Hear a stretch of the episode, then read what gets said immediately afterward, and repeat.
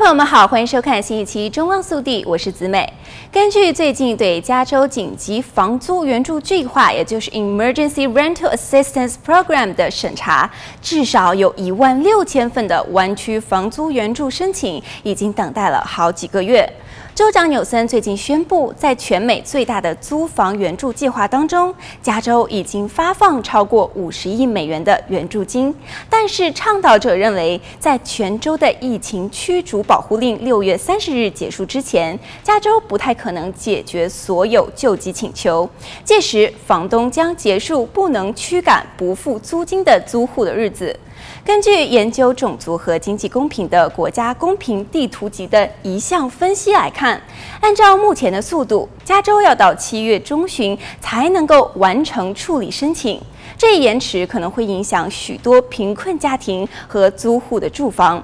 不知道多大比例的负债租房者会变成无家可归者，但肯定的是，一定有一些人将会无家可归。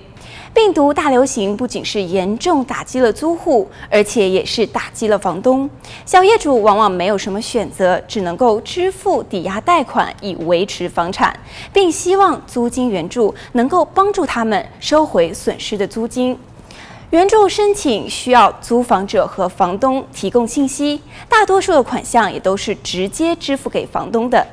根据住房和社区发展部的估计，在病毒大流行期间，由联邦政府资助、加州立法者补充的州和地方救济计划，使一百二十万居民有地方可住。州政府的计划已经援助了三十多万个家庭。自四月一日该计划停止接受新的申请以来，HCD 已经加快了对申请的处理。纽森在一份声明中称，正在投入更多的资金，以帮助更多的家庭重新站起来。